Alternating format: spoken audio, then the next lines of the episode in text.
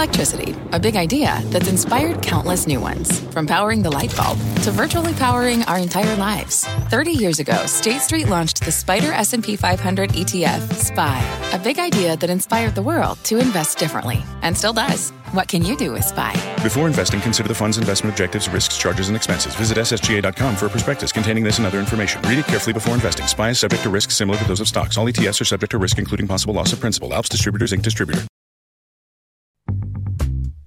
Hello, everybody, and welcome to the keynote by CNBC Events. I'm Tyler Mathisen. On this podcast, we bring you in depth, candid conversations with CEOs, entrepreneurs, and thought leaders recorded at CNBC's live events.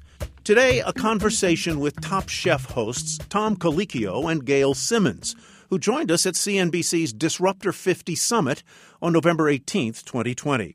They spoke with my colleague Julia Boorstin about the pandemic's devastating impact on restaurants, the support they say is critical to keep our food supply chains working, filming Top Chef in a bubble, and what the future of the food industry looks like beyond the pandemic. Here's their conversation. Gail and Tom, thank you so much for talking to us today. I miss restaurants. I've been doing a lot of cooking at home, but I miss restaurants and I want them to survive. Tom, I know this is something you've been working so hard on. Give us a sense of what is going to happen to restaurants and what they need right now. Well, you know, unfortunately, right now we're seeing a, a second wave of closures. Um, uh, Portland closed restaurants for indoor dining. Um, New York, uh, we just got word that they're probably going to go down to a, you know, gray yellow, which will mean that um, they won't close indoor dining, but will be limited to four people. Um, outdoor dining, it's about 25 degrees. Well, I don't know, it's about 32 degrees outside today in New York. Uh, outdoor dining is pretty much done for the season. Um, we're, we're, we're, we're looking at an extinction event right now for, for restaurants. Um, you know, we're all hanging on by a thread and the only thing we're really waiting for is whether or not Congress is going to pass the Restaurants Act. Um, the Restaurants Act is uh, uh, something that uh, myself, uh, along with the Independent Restaurant Coalition, has been working on since mid-March.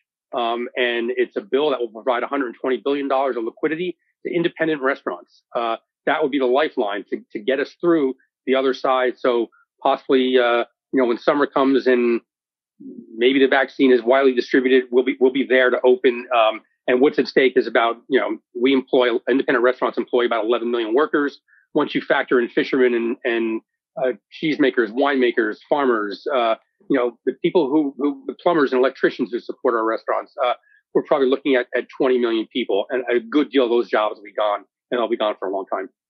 Oh, Tom, 20 million people. I mean, this problem is so massive. If that bill is passed, if that support comes through, is there hope that the majority of the, the restaurants that have survived until this point can continue to survive?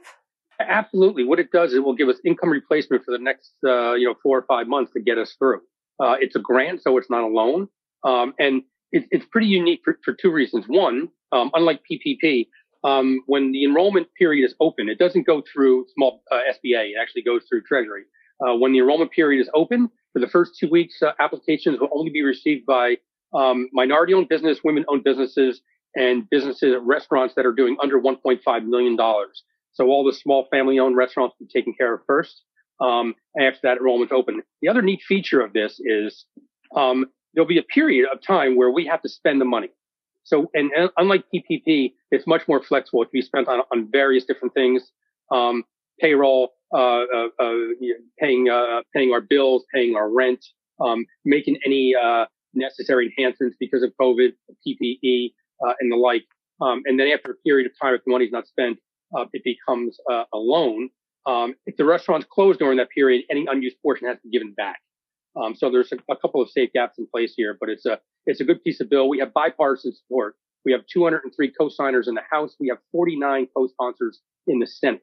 Um, and whenever you have uh, Senators John Cornyn and Elizabeth Warren actually co-sign the same bill, Oh, you know we have bipartisan support. I want to turn from the grim state of restaurants to the positive, to the silver linings, and the fact that there's have been some amazing innovations happening at restaurants um, in light of all of these challenges and restrictions. Um, Tom, tell us what you're seeing that's been surprising and unusual in this time. Yeah, I mean, listen, restaurants we're we're a resourceful group of people, chefs and restaurateurs, and you know we we've made pivots and pivots on top of pivots and pivots again. And um, you know, obviously takeout is, is a, a big part of it.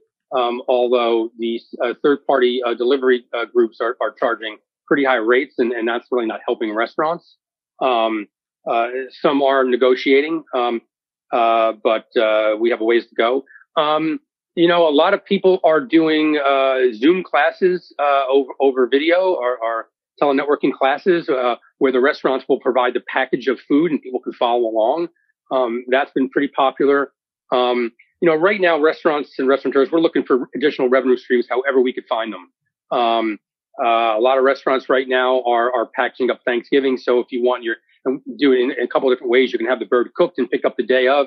You can have it shipped to you in advance with the recipes on how to cook it. Um, so we're, we're trying everything. We're renegotiating with our landlords. Um, uh, but you know, the fact of the matter is doing all this, um, in my New York restaurants, I'm still only doing about 25 to 30 percent of my projected sales right now. And I'm sure you have a huge advantage. And for you as, as a restaurateur with multiple locations and still to be only doing 25% is, um, just speaks to how hard it must be for so many um, restaurants and chefs out there. Um, you mentioned the fishermen and the cheesemakers and the winemakers. Tell me what you're seeing restaurateurs do to help that whole ecosystem? Because we can't forget it really is an ecosystem. It's not just the restaurant owners.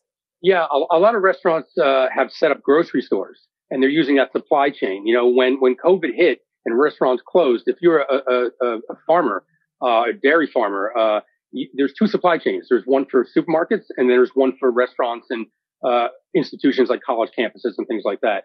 And so we saw all the stories of, of milk that was being dumped out. Well, if you're a dairy farmer and your distribution, your distributor actually packages in five gallon containers for restaurants or, or, hotels or clubs and stuff like that. Um, they can't turn on a dime and all of a sudden start packaging half gallons and, and, and, and, and quarts, uh, with different labeling. And so that's why that got, that got dumped out. And so what we're seeing is, is, uh, you know, restaurants that are turning themselves into grocery stores using that same supply chain, using the farmers they, they normally use, uh, the, the fishermen, the, but, uh, you know, the meat suppliers, and, and, and funneling that through their restaurants. And, and, uh, so that's one way. A lot of, a lot of, uh, uh, uh you know, suppliers uh, pivoted as well. My, my, one of my oyster farmers out here in Long Island, I'm out in the North Fork of Long Island. Um, and, uh, he's over in Suffolk and, uh, he started delivering, um, himself, putting his oysters in a truck and delivering them himself. 90% of his harvest was sold directly to restaurants. And, uh, he had a scramble. Uh, he's made it work. Uh, he's doing okay. But, you know, you would say, well, the oysters could stay in the water, no big deal. No, they actually still need to grow. You still need to actually process them. I mean, there's still a lot that happens.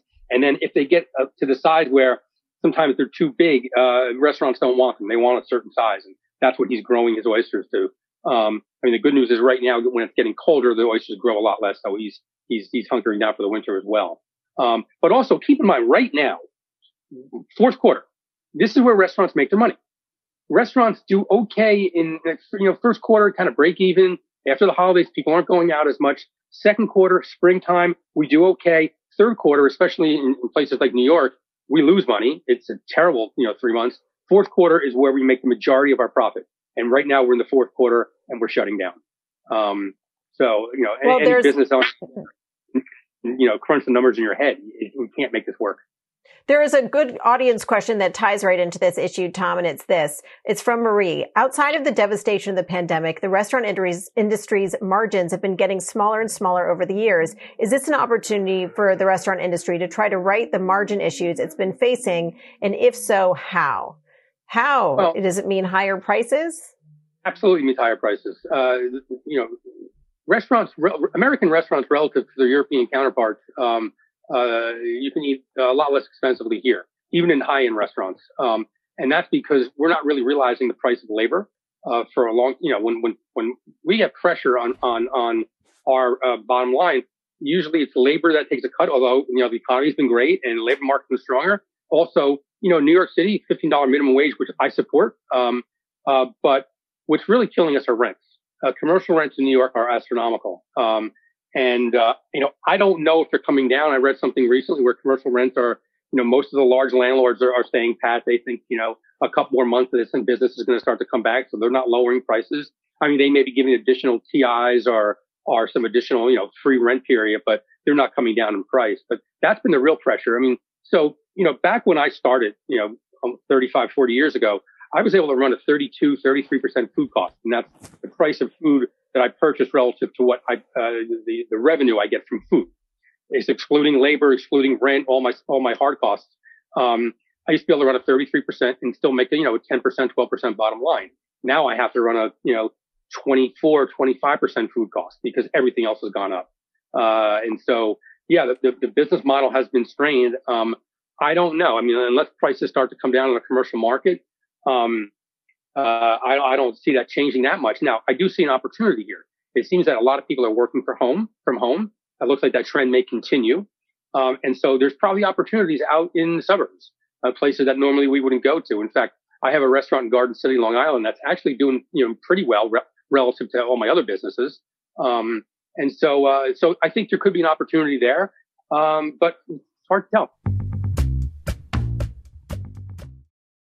Justin and so good. Thousands of summer deals at your Nordstrom Rack store. Save up to 60% on new arrivals from Vince, Rag & Bone, Adidas, Joe's, Marc Jacobs, and more.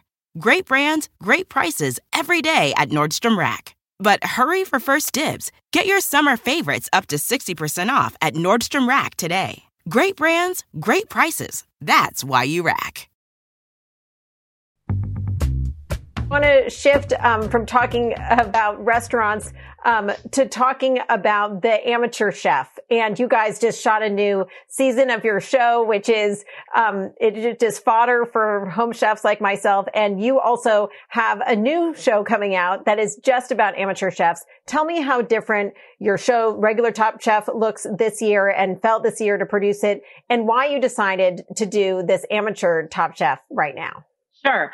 Um, big question. We did. Tom and I just got back from spending two months in Portland, Oregon, um, which has in itself taken such a, you know, a, a, a pummeling this year for many reasons. Uh, pandemic, only one of them. Um, but we were able to create and build a really extraordinary production bubble and shoot on location with a crew of 150 people um, for two months and shoot our 18th season of the show, which was really remarkable. We had an incredible um, COVID protocol in place. We were all being tested every 72 hours. Um, you know, obviously everyone wore masks on set except for the few of us on camera. We had social distancing. We built our set um, to that end. We also did as much outside as we could. And we made all of our challenges much smaller this year, you know, where we used to have 200 person uh, dinners or walk around tasting events that our chefs would cook for our challenges. We now do, you know, dinners with a quarantined group of ourselves and a group of Top Chef alumni who came out to quarantine with us, you know, with no more than 10, 15 people at the table. So it's going to look different, but I think it's still going to look very organic and still very true to really what's happening in the industry right now. We did not pretend that the pandemic wasn't happening. We talked not only about the pandemic, but that ha- but how it has affected all of our businesses, how it has affected restaurants, and the chefs who are our contestants this year have some real stories about how it has touched and impacted their lives, as well as all of the chefs um, who are our alumni chefs. And of course, including Tom, who are still running businesses through it all. Um, so that was inc- extraordinary. The fact that we could all be together and make this show and make it relevant to this moment in restaurant history um, and and to really respect and honor restaurants and the role they play in our lives. Uh, the Top Chef Amateur Show came about from a few things. One was, of course, the fact that the pandemic has kept everyone at home, and what has come out of that certainly been seen on TV and on social media is just the outpouring of home cooking and how truly talented home cooks have become, how innovative, how ambitious they've become over the over the quarantine. And that's sort of where we thought the, sh- the show was going when we created it. We also created it because we had built this Top Chef set, this stage. We had created this bubble. Let's use it. It's working and let's create as much as we can on it um, with this very talented crew that we have already in place. Um, but when we went to shoot the show after we had shot Top Chef, I think the result was something altogether different and actually a little surprising when we brought these amateur cooks. We selected 24 amateur cooks to come on the show, uh, two per episode. They would come on, they would quarantine for seven full days alone in a hotel room in order to spend a half a day with us um, on the set of Top Chef in the Top Chef kitchen cooking, and we sort of put them through a day in the life of what it would be like to be a chef on Top Chef. And what came out of it really was was joy, not just the love of cooking. That, of course, was apparent and how vital that table is, but the joy of giving people something to look forward to, to get out of their homes, to come and spend a day with us, because these are super fans and they would never in their wildest dreams, especially in a year like 2020 have had this opportunity. And I think not an episode went by when all of us didn't break down into tears, not because people were being eliminated, but because we were giving people a chance to cook with us and and enjoy a day in the kitchen. And that is still a really powerful thing. It sounds like so much fun. I feel like my kitchen is my own amateur top chef and my kids are the very, very tough judges. So um, mm-hmm. I wish I could have been there too. Mine too, uh, in the Julie. kitchen with you guys. yeah. um, I'm curious that we've talked so much about this uh, surge of home chef, you know, activity and people are cooking and I'm making sourdough and trying recipes I never would have tried before. Um, Tom, do you think this is going to last once restaurants are open again? God willing, all these restaurants survive? You know, I, I'm really happy that people are, are cooking at home. Um, uh, I don't know about you, but I have a pretty good repertoire and I'm getting tired of my own food. So I, I can't wait to get out to like a Thai restaurant or something that I don't do. I mean, I could, I could shake Thai food, but, uh, yeah, I, I, think it's, I think it's great. I, I that people are picking up some skills, but I, I don't, I don't think it's going to last. Um, uh, but it's, it's great that people are getting more, more, uh, you know, they want to cook um, we know one thing Gail didn't point out of the 150 people on our crew, not one person got sick. That's um, right. So he did a really great job keeping everybody safe. Um, we did, and so. and and about that too. When it when it comes to to home cooking and if it's going to last, I agree with you, Tom. I think there's some serious food fatigue in the world right now, which is another reason we need restaurants. and what's interesting is the reason. I mean, yes, it's going to last in some ways. We have all become better cooks. That's not going away. You can't unlearn that. On the other hand, the reason we're all able to take the time to learn how to cook is because we're all home working from home. But I hope to God I don't have to work from home um, for the rest of my career because you know I'm not so sure my children or my husband will survive. So um, as soon as I start being able to get back out to the office and everyone else starts getting back out to the office and working normal days again, we won't have four hours in the middle of the day to bake sourdough and to make our own elaborate four course dinners. And we will need to eat out again or to have, you know, an infrastructure that supports help for everyone. So that's, that's the dream. That's the goal. Well, a mix yeah, of the look, two. If you, you guys know? are, are, mm-hmm. A mix of the two. If you have food fatigue, I can guarantee you that everyone else out there has food fatigue because we are not, uh, not, um, anywhere near that level. Now, the next question I have is really about innovation, not in terms of recipes, but innovation in terms of the ingredients themselves. On the CNBC Disruptor 50 list, we have Impossible Foods with the plant-based meats. We also have Just, which is a company that makes plant, makes plant-based egg alternatives. I'm really curious what both of you guys think of these because they're controversial as chefs. Tom, I'm going to start with you first. Oh, I mean, it, it's hard to put my, myself in, in the shoes of, of someone who was a vegan. Um, but it, I mean, I was a vegetarian for one year. Um, won't get into why, but I, for one year, I just decided I would do it. I didn't crave meat. Um, and I, I, certainly, and if I did, I didn't want fake meat. I think it would almost make it worse for me.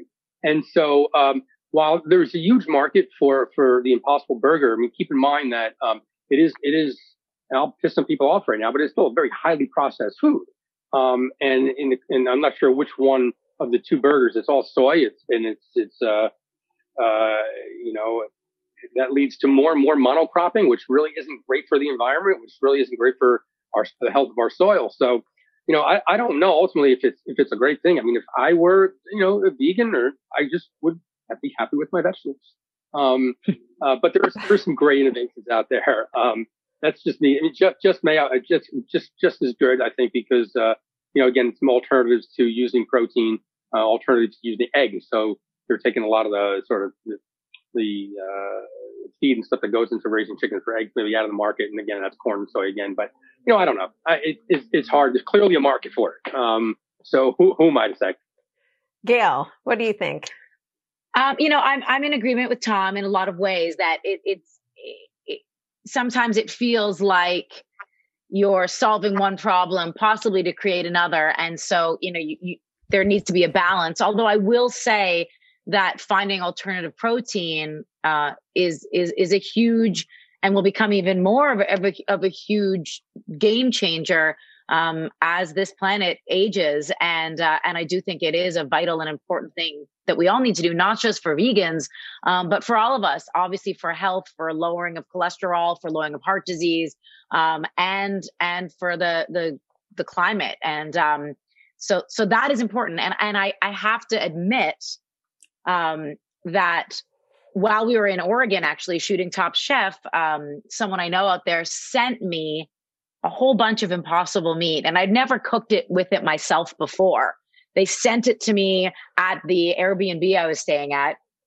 And I sort of reluctantly said, all right, you know what? I'm going to make these burgers tonight. I'm going to try it. And I made them for my family. And we were all incredibly impressed with the flavor and the texture. Um, I couldn't deny it. And this is by no means an ad, um, that we actually just from a, from a textural standpoint and, you know, flavor, it was it was a pretty good burger for whatever that's worth. Um, but I do think that food and technical, you know, technical innovation in the food space is enormously uh, important right now as we combat feeding this planet and um, and the seven eight billion people on it um, and that's not always as tom will tell you not always because there isn't enough food it's about access and and um, and operating systems and and and distribution of that food. And I think that's where tech in the food space is really going to be a, a massive um, growth area. This podcast is supported by FedEx. Dear small and medium businesses, no one wants happy customers more than you do. So you need a business partner just like you. Like FedEx, who understands your passion for serving your customers because they have the same commitment towards you. That's why FedEx offers you picture proof of delivery, packageless and paperless returns, as well as weekend home delivery to 98% of the U.S. on Saturday and 50% on Sunday. See the FedEx service guide for delivery information. What's more, FedEx Ground is faster to more locations than UPS Ground. Trust FedEx for timely deliveries. See what FedEx can do for your business. Absolutely, positively FedEx. Life is a highway and on it there will be many chicken sandwiches. But there's only one McCrispy. So go ahead and hit the turn signal if you know about this juicy gem of a detour.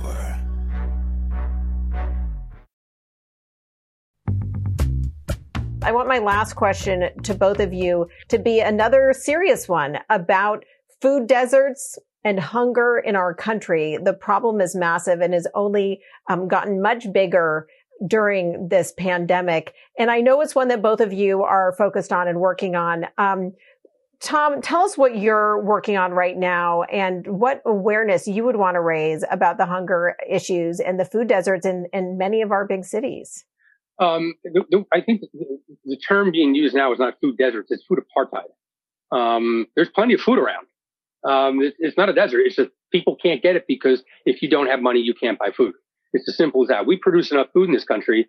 Um, we produce enough calories in this country. Um, we don't have, you know, people don't have money. They, can't afford it.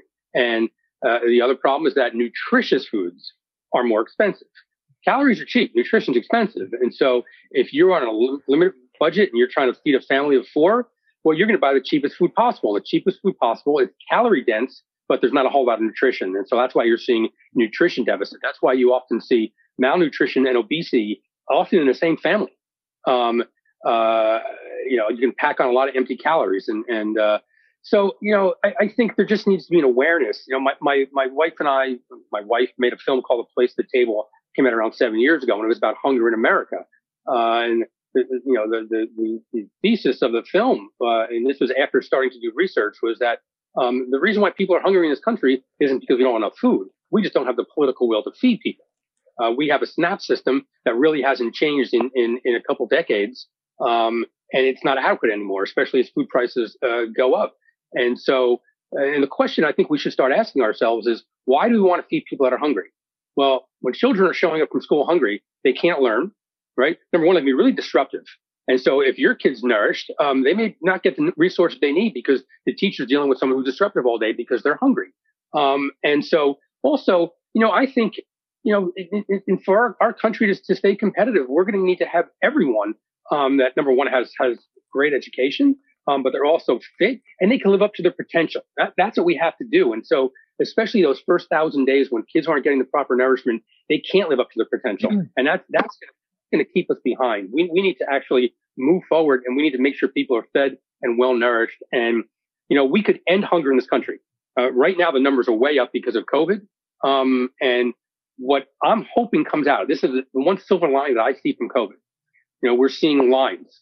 I saw a, a news uh, clip last night, three hour lines in Dallas, people in their cars waiting to get, you know, Thanksgiving because they can't afford it right now. Um, and these are people that were solidly middle class, even upper middle class, you know, six, seven months ago. And so now what I'm hoping is on the other side of COVID, that as a country, we have more empathy for people who are struggling. And, and when we talk about, you know, people who, who brought it upon themselves and made bad choices and had children they couldn't afford and they should pull themselves up by, by the bootstraps. Well, maybe someone realized, they realize that number one, nobody wants to get, nobody wants to be born into poverty.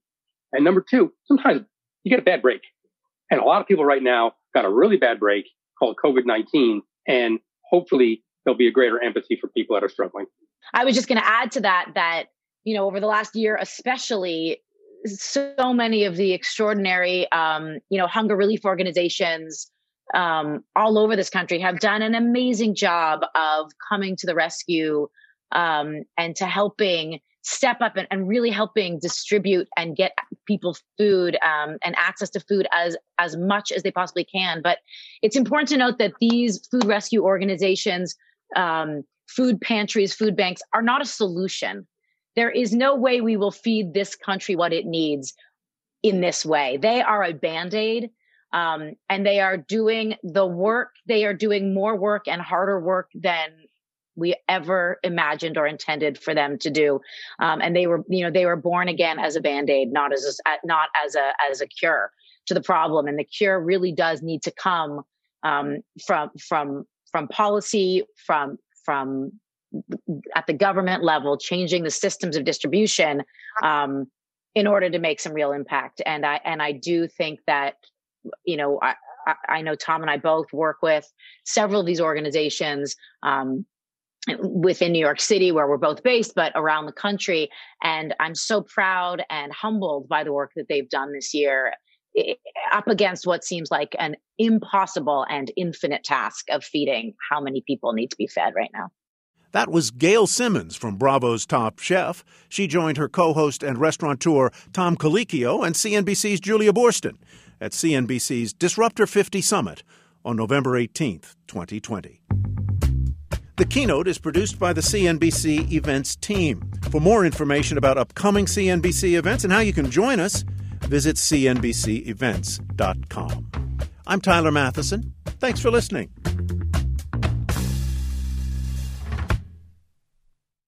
Life is a highway, and on it there will be many chicken sandwiches. But there's only one McCrispy. So go ahead and hit the turn signal if you know about this juicy gem of a detour.